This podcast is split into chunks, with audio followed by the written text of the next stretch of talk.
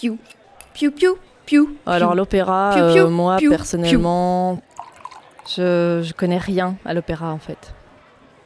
Apéro opéra, la petite histoire de l'opéra qui croustille sous la dent, à mettre dans l'oreille de tous ceux et celles qui pensent que l'opéra, ce n'est pas pour eux. Parce qu'après tout, l'opéra, c'est quoi? Oh sole mio. À moi. C'est bien bien plus que des messieurs et des madames qui chantent fort sur scène, et c'est encore plus que des histoires de velours ou de colliers de perles. C'est l'apéro, c'est cool quoi, c'est chill. C'est vrai qu'en fait, apéro et opéra, ben bizarrement, on n'a pas l'impression que ça puisse fonctionner ensemble quoi. Alors c'est vrai que de prime abord, apéro et opéra, ça sent pas se marier super bien. Pourtant, quand on y pense, une fois qu'on est en bonne compagnie, on peut vraiment parler de tout et de rien, et aussi de sujets qui fâchent. C'est donc peut-être le moment idéal pour vous parler de cet art méconnu, jugé trop souvent inaccessible. Curieux? Branchez votre casque, petit verre à la main, et 3, 2, 1. Il y a quelque temps, à l'apéro, Julie me demandait pourquoi à l'opéra c'était toujours des, euh, des œuvres qui ont été jouées et rejouées et re, re, re, rejouées. C'est vrai qu'à l'affiche des opéras, on retrouve souvent les mêmes titres, souvent les mêmes compositeurs, et spoiler alerte, c'est quasiment tous des mecs. La question du jour c'est pourquoi programmer toujours Traviata, La Bohème ou encore Carmen? On pourrait y répondre par une autre question. Pourquoi retourner à l'opéra? Pourquoi Pourquoi Pourquoi Pourquoi retourner à l'opéra A priori, si on retourne à l'opéra, c'est que la première fois fut mémorable. Ressentir les vibrations de l'orchestre et des voix, les décors et les costumes qui en foutent plein les iris, et puis il y a le petit verre de champagne à l'entracte qui est pas désagréable. Et puis, surtout, espérons-le, on retourne à l'opéra parce que la musique, ben elle t'a séduit. Alors quand tu retournes à l'opéra, c'est avant tout pour revivre cette expérience. Soyons honnêtes, certains opéras sont plus vendeurs que d'autres. Mettre ces titres à la carte, c'est une quasi-certitude de faire ça le comble. Et du coup, soyons honnêtes encore une fois, ben dans les temps qui courent, c'est vraiment pas négligeable. Prenons Carmen de Bizet, tu sais le piou, piou piou, piou piou du début de notre générique ou encore le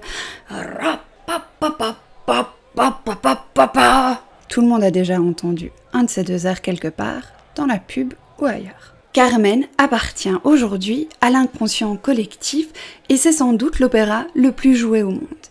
Il remplit toujours les salles, qu'il soit joué par des toutes petites troupes ou qu'il soit joué au Stade de France. Mais pourquoi?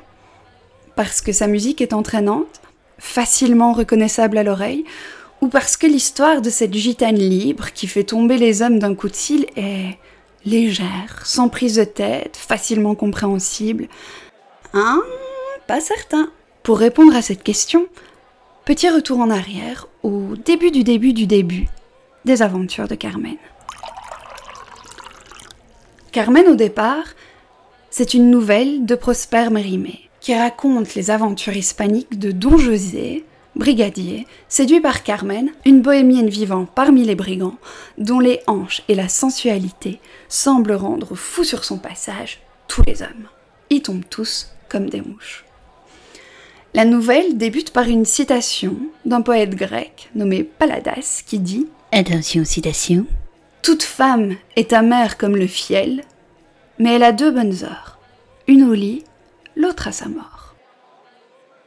On n'a pas trop de surprise donc quand la nouvelle se termine par le meurtre de Carmen par Don José, entre-temps et conduit par la dite Carmen.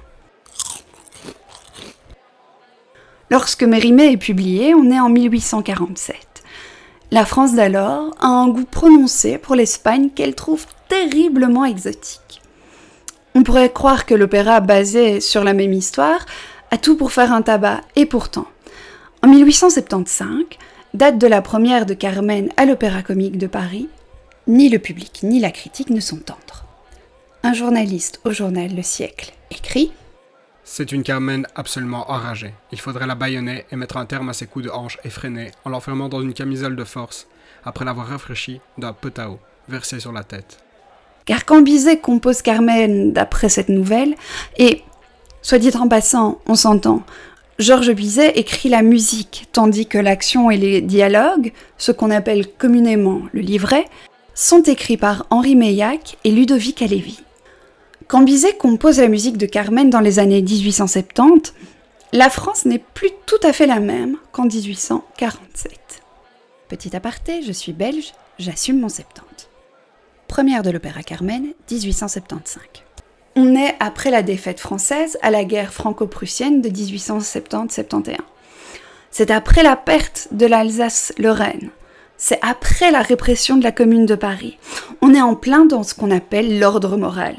Une politique conservatrice et cléricale qui voit d'un mauvais œil cette Carmen aux mœurs libérées qui aime qui elle veut, quand elle veut, où elle veut et comment elle veut.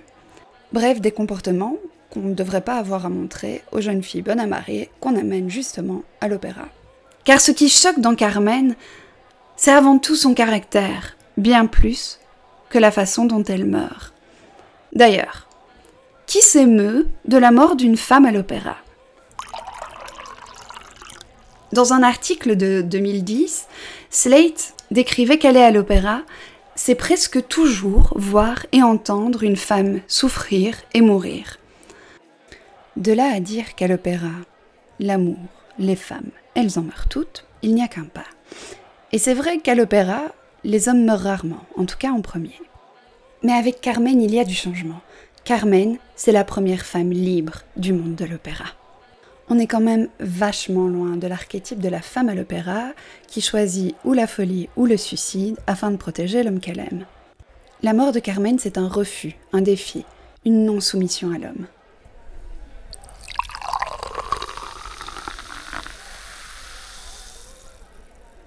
Et si Carmen a commencé par choquer, c'est rapidement devenu un hit dans le monde de l'opéra, joué partout et chaque année. Et c'est là que la question de Julie me revient en tête. Mais pourquoi à l'opéra, on rejoue encore, encore, année après année, les mêmes œuvres, dont Carmen? Carmen serait ainsi à l'opéra ce qu'un film de Noël est au cinéma? Hmm, Non, je pense pas. Ce serait bien trop réducteur. Parce que quand vous achetez un ticket pour Carmen, vous partez, a priori, avec une histoire d'amour qui finit mal, en général, mais aussi une musique absolument grandiose, fantastique, délicieuse, avec, il est vrai, souvent un soupçon de décor un petit peu cliché en ce qui concerne l'Espagne ou les Gitans.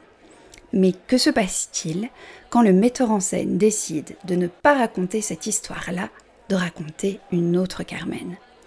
Que se passe-t-il quand on décide qu'on peut réinterpréter cette œuvre, lui donner un sens différent que celui prévu initialement. Alors, est-ce qu'on joue toujours le même opéra? Est-ce qu'on réinvente l'opéra avec tous les scandales que cela suscite au grand bonheur de la presse qui en fait ses choux gras? Deux exemples, DOS.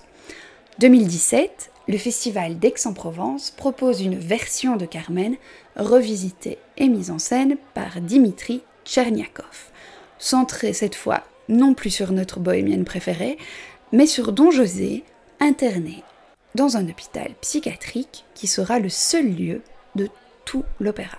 Tcherniakov va jusqu'à changer les dialogues. Une œuvre appartient-elle toujours à son auteur une fois relâchée dans le monde? That's the question, my dear. Carmen n'est-elle pas, elle aussi, une adaptation d'une nouvelle, avec des changements apportés à l'histoire en tant que telle? Si oui, pourquoi est-ce qu'on ne pourrait pas à nouveau apporter des changements à cette histoire?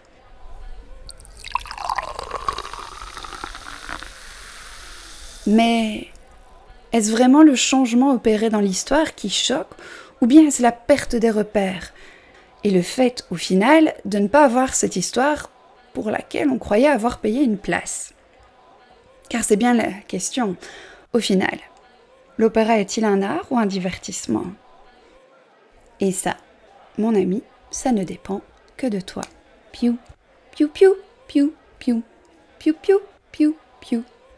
Bon, Julie, j'ai peut-être pas répondu à ta question, mais après tout, c'est l'apéro, donc on peut un peu parler de n'importe quoi. Et moi, j'avais vraiment envie de te parler de Carmen, Amour et Miss Repetita. Et à toi qui as écouté jusqu'au bout du bout du bout, n'oublie pas qu'il y a la recette de l'apéro disponible sur Instagram et une playlist qui accompagne chaque épisode. Merci d'avoir écouté cet épisode d'apéro opéra. On revient bientôt dans vos oreilles. Et toi, oui toi, qui écoutes là, dans tes oreilles, ce podcast, n'oublie pas que personne ne peut te dire quoi ressentir quand tu écoutes de la musique.